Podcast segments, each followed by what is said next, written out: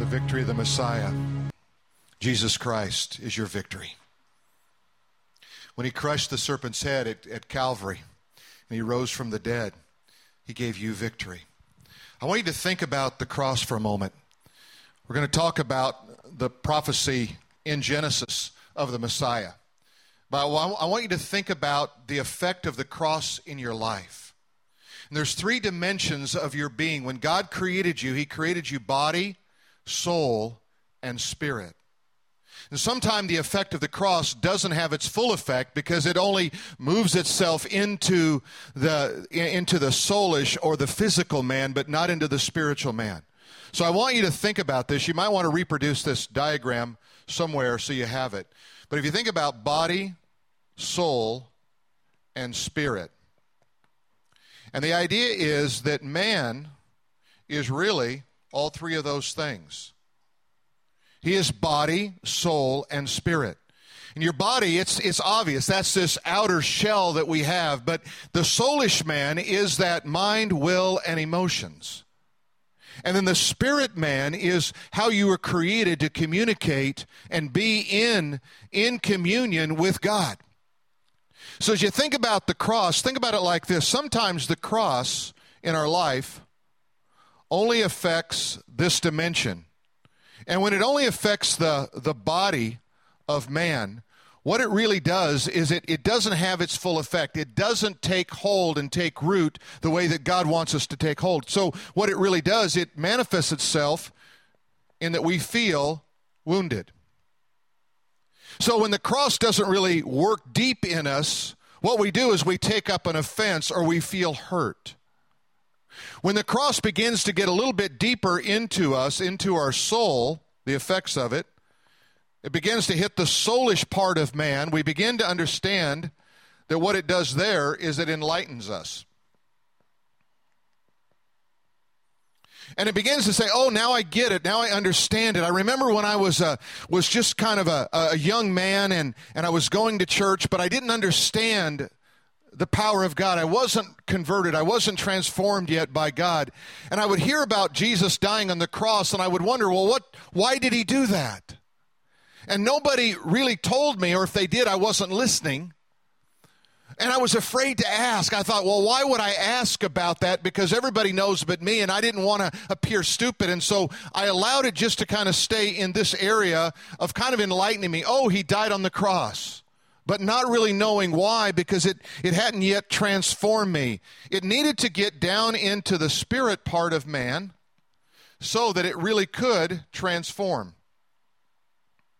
Because when the cross begins to take on this dimension, it crosses all three of those areas, and now it begins to become effective in my life. And what Jesus did at, the, at, at Calvary was he was showing us and helping us to understand what does it mean for us to really embrace this promise of God of transformation in our life. Now, if we go back, we could, we could also just describe over these. This really expresses religion. Religion is all about me just trying to somehow please God. And sometimes I, I try to work out this religious thing and I work out of that tree of the knowledge of good and evil. And so everything in my life is evaluated is this good or is this evil? Instead of is this transformational, is this life giving? God wants us to be life giving spirits. And instead of trying to evaluate and try to understand, well, you know, he's a really good Christian, he's not a good Christian, he's not a, he's a bad Christian. You see, that's out of the tree of the knowledge of good and evil. Out of life becomes that Spirit of God, that, that ever flowing move of God in our life. But this really becomes religion. This really becomes philosophy. Philosophy is the way I think and the way I process. And so if I if I think about the cross from a philosophical standpoint, I think, well, it's enlightening and it does this for me and it does that for me. But we want to move it to that next level and that is here and this is Christianity. This is really all about Jesus.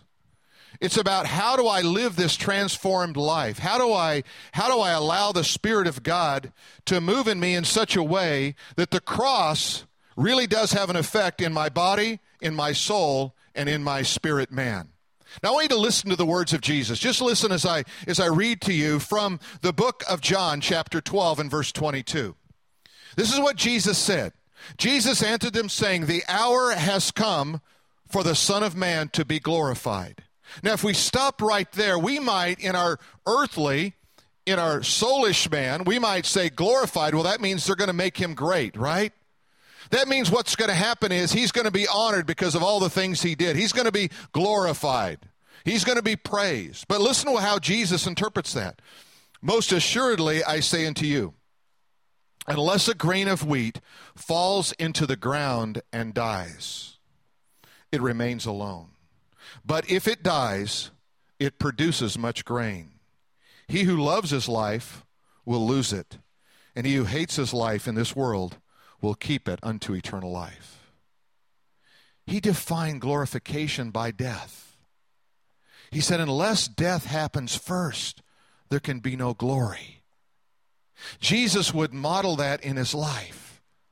His idea of glory was not being lifted up by man, but rather to be dying and, and giving his life as a ransom for many, and then to be to be buried and risen up, that then people might understand, oh, this is what it's all about. Now, what's amazing is, as we're studying through the book of Genesis, and we have been since January, we come now to chapter 3 and verses 14 and 15. It's the first prophecy of the coming Messiah. And it's so clear and it's so so uh, uh, spelled out for us, not only in Genesis, but throughout Scripture, that it's undeniable how God has put this together. So let's look at Genesis chapter 3, verses 14 and 15. So the Lord said to the serpent, and that literally word means hissing. You ever heard hissing? I don't mean of a real serpent. I mean, have you ever heard hissing that comes from the enemy? It comes sometimes in nagging. It comes something like this, like, oh, what are you doing? And, and it's just kind of always there, just hissing, aggravating, nagging, nagging.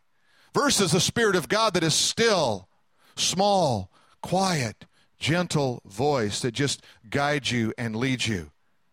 It says, because you have done this, now he's speaking, God is now speaking to the woman. And this this fall from from from God, this taking of the tree of the knowledge of good and evil. Because you have done this, you are cursed. And now he begins to speak here to the serpent. He says, Because you have done this, you are cursed more than all the cattle and more than every beast of the field. And on your belly shall you go, and you shall eat dust all the days of your life. And then look what he says And I will put enmity between you and the woman, between your seed, that is the seed of the serpent, and her seed. And that would be Jesus. You know what he's really predicting here? He's really giving us? He's giving us a prophecy of the virgin birth. You realize that women don't have seed, men do? And when he says the seed of the woman, he's pointing to something miraculous here. And he's saying there's going to come one Jesus who's going to be born by a miraculous method, that is virgin birth. But don't forget, there's also going to be the serpent seed that's going to attack and try to disrupt and try to kill. And look what it says He shall bruise your head, that's a fatal wound. And you shall bruise his heel. And that idea of bruising means to lie in wait, to crush. You see, it was always Satan's intent in the life of Jesus to crush him, to destroy him. Do you know what? It's the same thing for you. What does he want to do in your life? He wants to crush you, he wants to destroy you. The Bible says that, that Satan is a liar and a murderer from the very beginning. What does he want to do? He wants to take our life and crush it and destroy it. He wants to get us thinking up here in this area or in this area. He says, as long as you stay here with the cross, I'm happy with you. It's when you get down here and it becomes transformational that Satan gets nervous. Because up here, I like it when you're religious. I like it when you're philosophical. I don't like it when you're transformed. I don't like it when you try to live out the Christ like life and live out the, the life of grace and mercy. But it says, but what's going to happen is you might bruise his heel, uh, Satan, but he is going to crush your head. Let me tell you why it all matters. There's a battle for your soul. You say, well, I'm a Christian. There's still a battle for your soul. And sometimes the Bible describes soul in this way. Sometimes it uses it to describe the whole dimension of man, that is, spirit and soul. But there is a battle for your soul. And every day Satan is taking aim. And every day he's looking at those kinks in your armor. Every day he's saying, How can I get you? How can I take you down? How can I destroy you? And he's patient. He doesn't mind if it takes forever. He can wait. He can wait you out. He's been watching you for many years. He says, I know how to get you. But God always comes back, but I know how to transform you. I know how to take you from here to here if you'll let me do that. You see, why Satan battles man is the image of God. You were created in the image of Almighty God. Oh, not in your physical appearance. You know, I love to just sit and watch people. Do you like to just watch people? And I, I just love to sit and watch. And I, I was at a at a street light the other day, and we were watching. People were coming by, and the, it was seemed like it was never going to let us pass. And and there just hundreds of people seemed to be coming, and I know it wasn't that many, but it seemed like it. But I sat there and I marveled that every single person looked different. That always just surprises me. God, how can every person look different? I mean, they really have the same basic parts. You know, they just got, you know, just like five or six things on their head and hair. I mean, I just, how does everybody look different? And I realize that somehow not it's not the physical, and yet it is in some way that the image of God is so multifaceted that the expression of the way he, he, he shows himself in people, not only spiritually and mentally and emotionally, but even physical.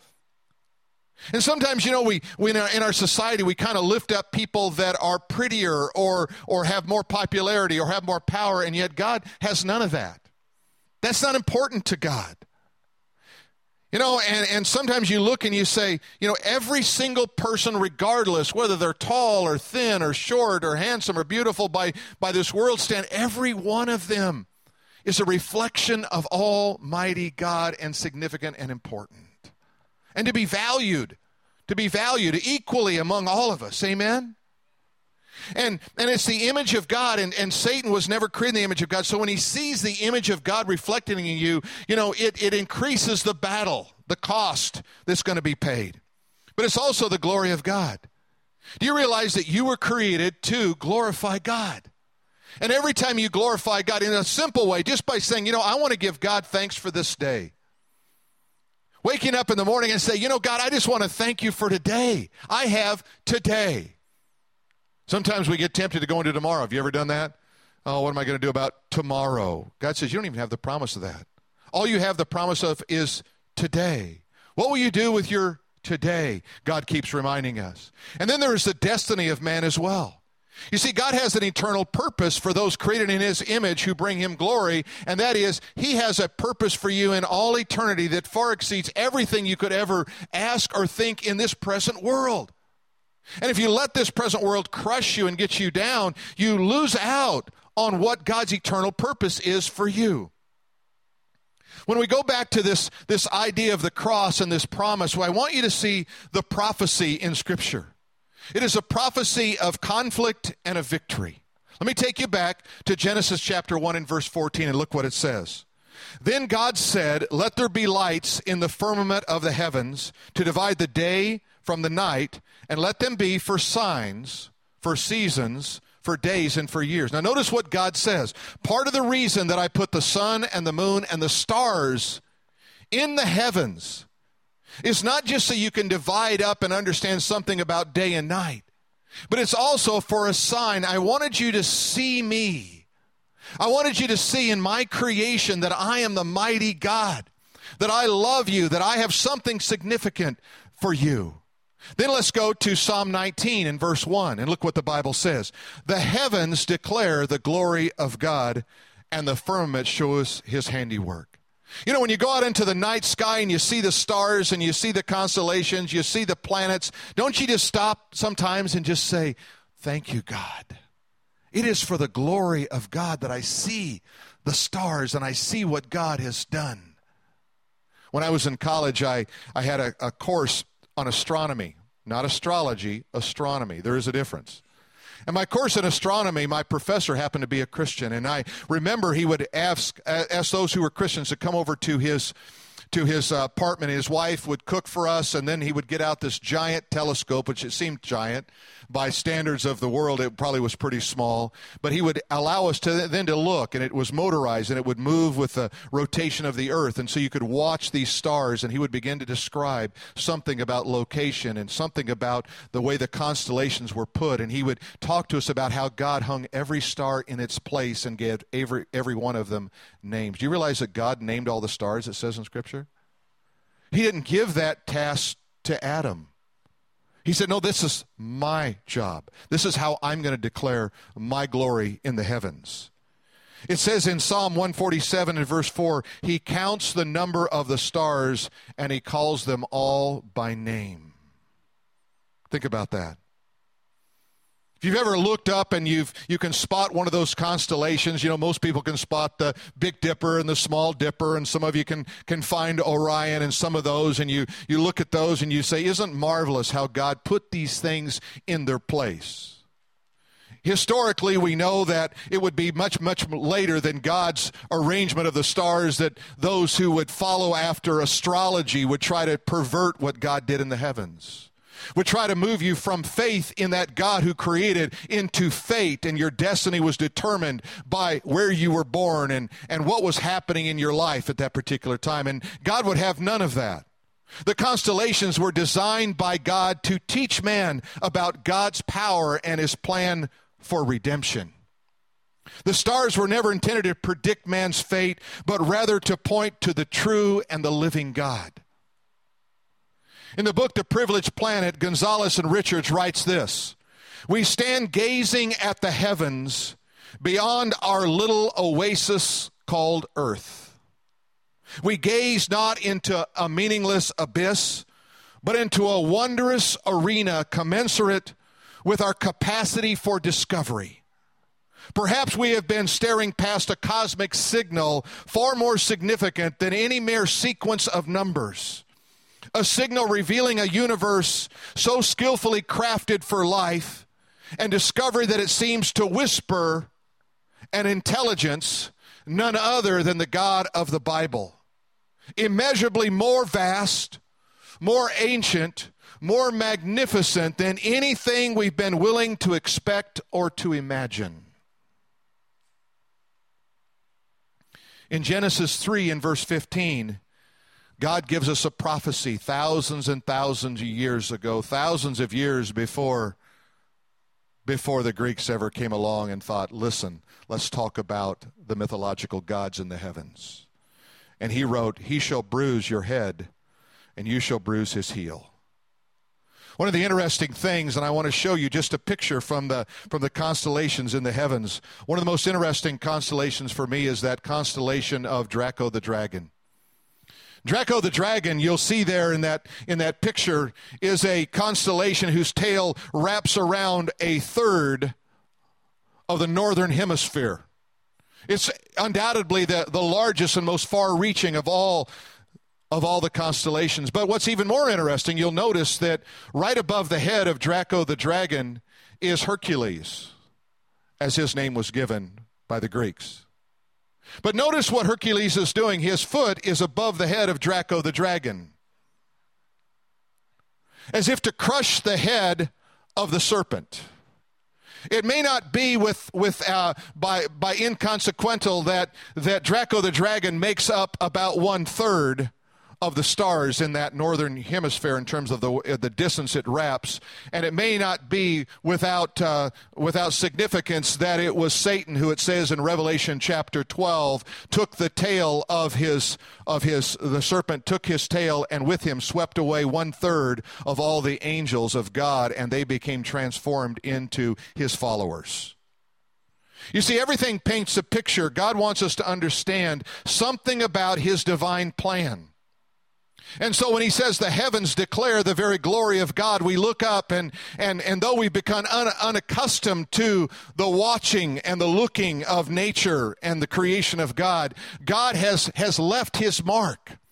God has left his presence in the universe so that the, the things that are made reflect the things of God and the divine power of Almighty God. There's another interesting thing that God begins to take us into, and it ties this scripture back in in just a moment. I'll show it to you, but first I want to begin to introduce this idea of the secret place of the Most High God. Have you ever thought about the secret place of the Most High God? It's spelled out in Scripture in many places. In Psalm 91, I want to take you there to the first two verses. It says, He who dwells in the secret place of the Most High. Did you notice that God uses that definite article there? There is there is a secret place that's defined as specific by God. It's the secret place of God. It's a place of access that's deeper and richer than the casual Christian's going to discover. And yet it's open and available to every Christian, every believer. It says, He who dwells there, he who, who has his abide, his abode there, it says, in the Most High shall abide under the shadow of the Almighty. So when I get into the secret place of God, I am protected under the shadow of the Almighty. And it is there that I will say of the Lord, He is my refuge and He is my fortress. And in God, in Him will I trust. So I can enter into the secret place of the Most High God, it tells us here. Now, let me just fast forward you to Matthew's Gospel, Matthew chapter 6 and verses 17 and 18. And Jesus is giving directions about fasting.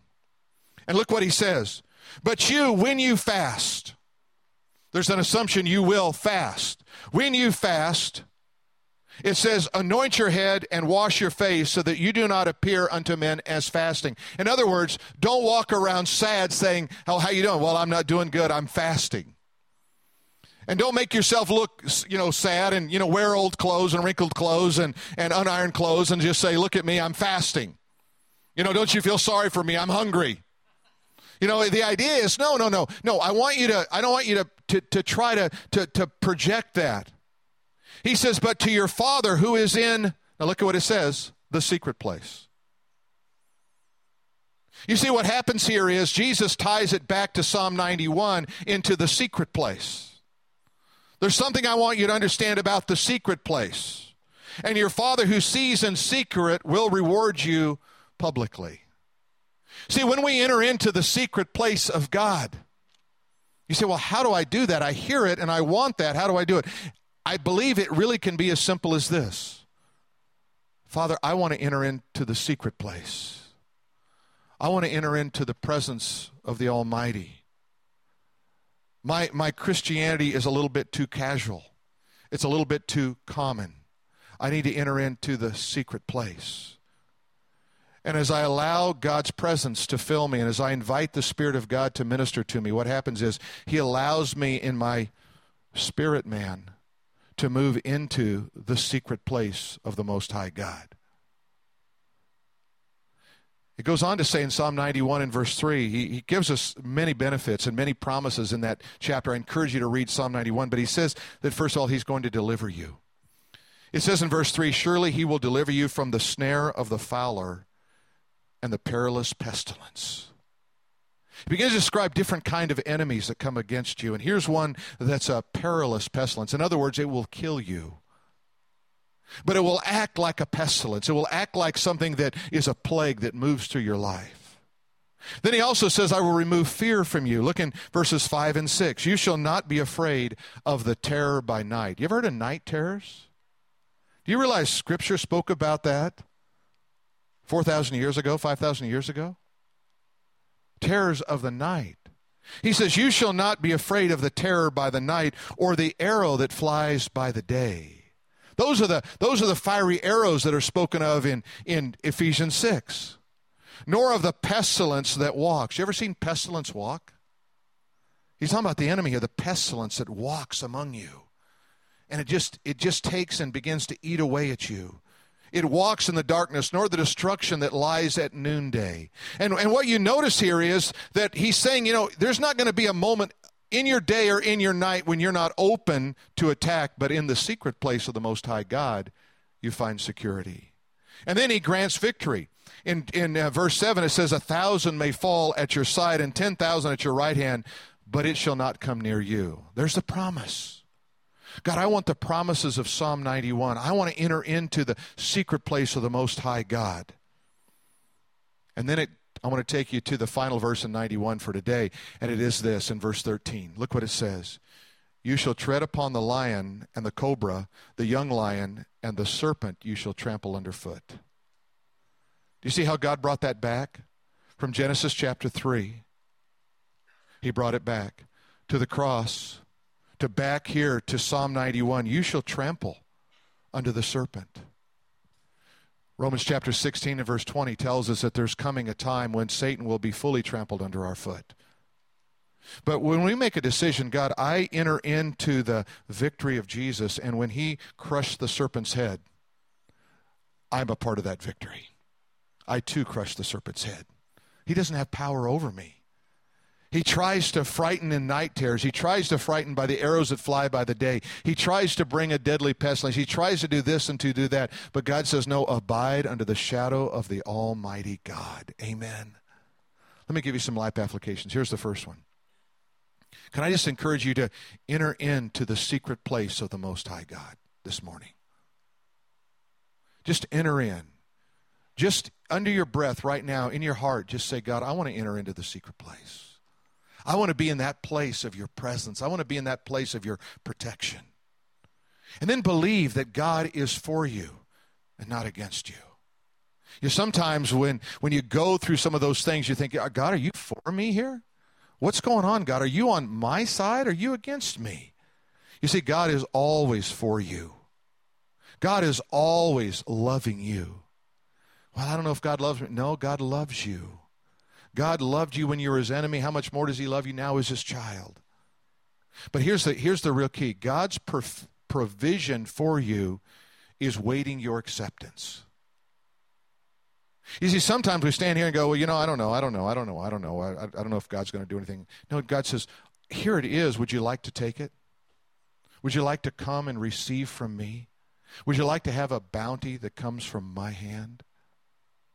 On Good Friday we had a, a, prayer and healing service. Many of you were here, and uh, one of the uh, one of the people that uh, Rich and I actually prayed for, and and as we began to pray for this person, and, and there was just struggles from that went back to childhood, and and, uh, and and there didn't appear to be a real victory that night. It was just like, you know, did anything happen?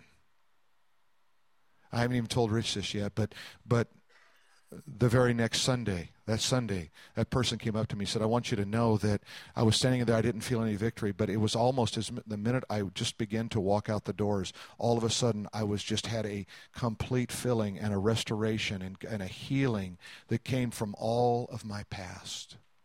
All of my past. Why? Why did that happen? Because somehow, when we enter into that presence of God, we get all the benefits that God has. When we step outside of that, we don't get the benefits of God. We step outside and we go, God, why not me? Why not me? And God says, Here it is. Would you enter into the secret place? Would you enter into my power and my grace? Would you let me do something in your life? I've been dying to do something in your life. Why do you resist me so much? Why do you disbelieve me so much? Why do you harden your heart against me so much? I want to do something in your life. What does God want to do in your life this morning? What is it right now that's the burden you carry? And you said, I God, if you could just take this burden and just lift it off of me, what would it be? Everybody probably has something. It might be something physically you're going through, or mentally, or emotionally, financially. What would it be the thing that you'd say, God, if you could just lift it? Would you, let me just ask you, would you give that to Him today? Would you just give that to Him today? Would you say, God, I don't want it anymore in my life? I give it to you today. Let's stand together, and as we pray, I'm going to ask you to just to think about what that one thing might be that you would give to God today. And the band's going to come and they're going to play. And as they play, I want you to you listen to this music about just being broken. As Jesus said, unless a seed falls to the ground and dies. And it may be something today you just need to die to. You say, God, I need to die to this feeling, this emotion, this experience, this person. I need to quit striving against God. I need to quit trusting in, in myself, and I need to be trusting in God. I need to love. I need to forgive. What do you need to do today? What do you give to God so that you can experience the, the full healing and the restoration that comes from Almighty God? What does it look like to you? It's different for every one of us. But every, in every situation, it is that thing that prevents us from having the having the victory and the joy that God intends for us. What is that thing that you would give to God? Father, as we pray, as we bow our heads before you, God, and we invite you, Spirit of God, just to lead us into the secret place of the Most High God. And in that secret place of the Most High God, we find we find that protection that comes under the shadow of your wing, the refuge of the Almighty God. God, in your presence there is power, and in your presence there is healing. In your power there is forgiveness. In your presence there is restoration. In your presence there are joys forevermore. In your presence there is life. Everything has to be left outside the door when you enter into the presence you can't bring that into the presence of God. He doesn't he will have nothing to do with it. He only wants you to come as you leave things there so that you can fully enjoy what it means to be in the secret place of the most high God. Are you striving in some area? Leave it at the door. Is there bitterness, unforgiveness in your heart? Leave it at the door. Is there confusion? Is there difficulty? Is there doubt? Leave it at the door. Enter into the secret place of the Most High God. For it's there that you find deliverance. It's there that you find refuge. It's there that you find help. It's there that you find healing. Have you struggled with some healing that you want God to do in your life? And you you, you look at other people healed and you say, Why not me, God?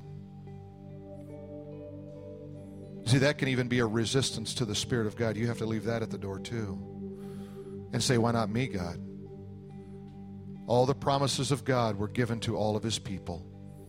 He's not withheld anything from any one of us. Leave it at the door and enter into the secret place of the Most High God. God is moving right now. Would you give it to him? What's on your mind? Leave it at the door. Let's enter into the secret place of the Most High God. And as we do, as God is moving your heart, as God, just give it to him. If you want to come to this prayer altar here at the front and just pray. Um, members of our prayer team will be here to greet you and to pray with you, but leave it at the door. Give it up and just enjoy the very presence of the Almighty God today.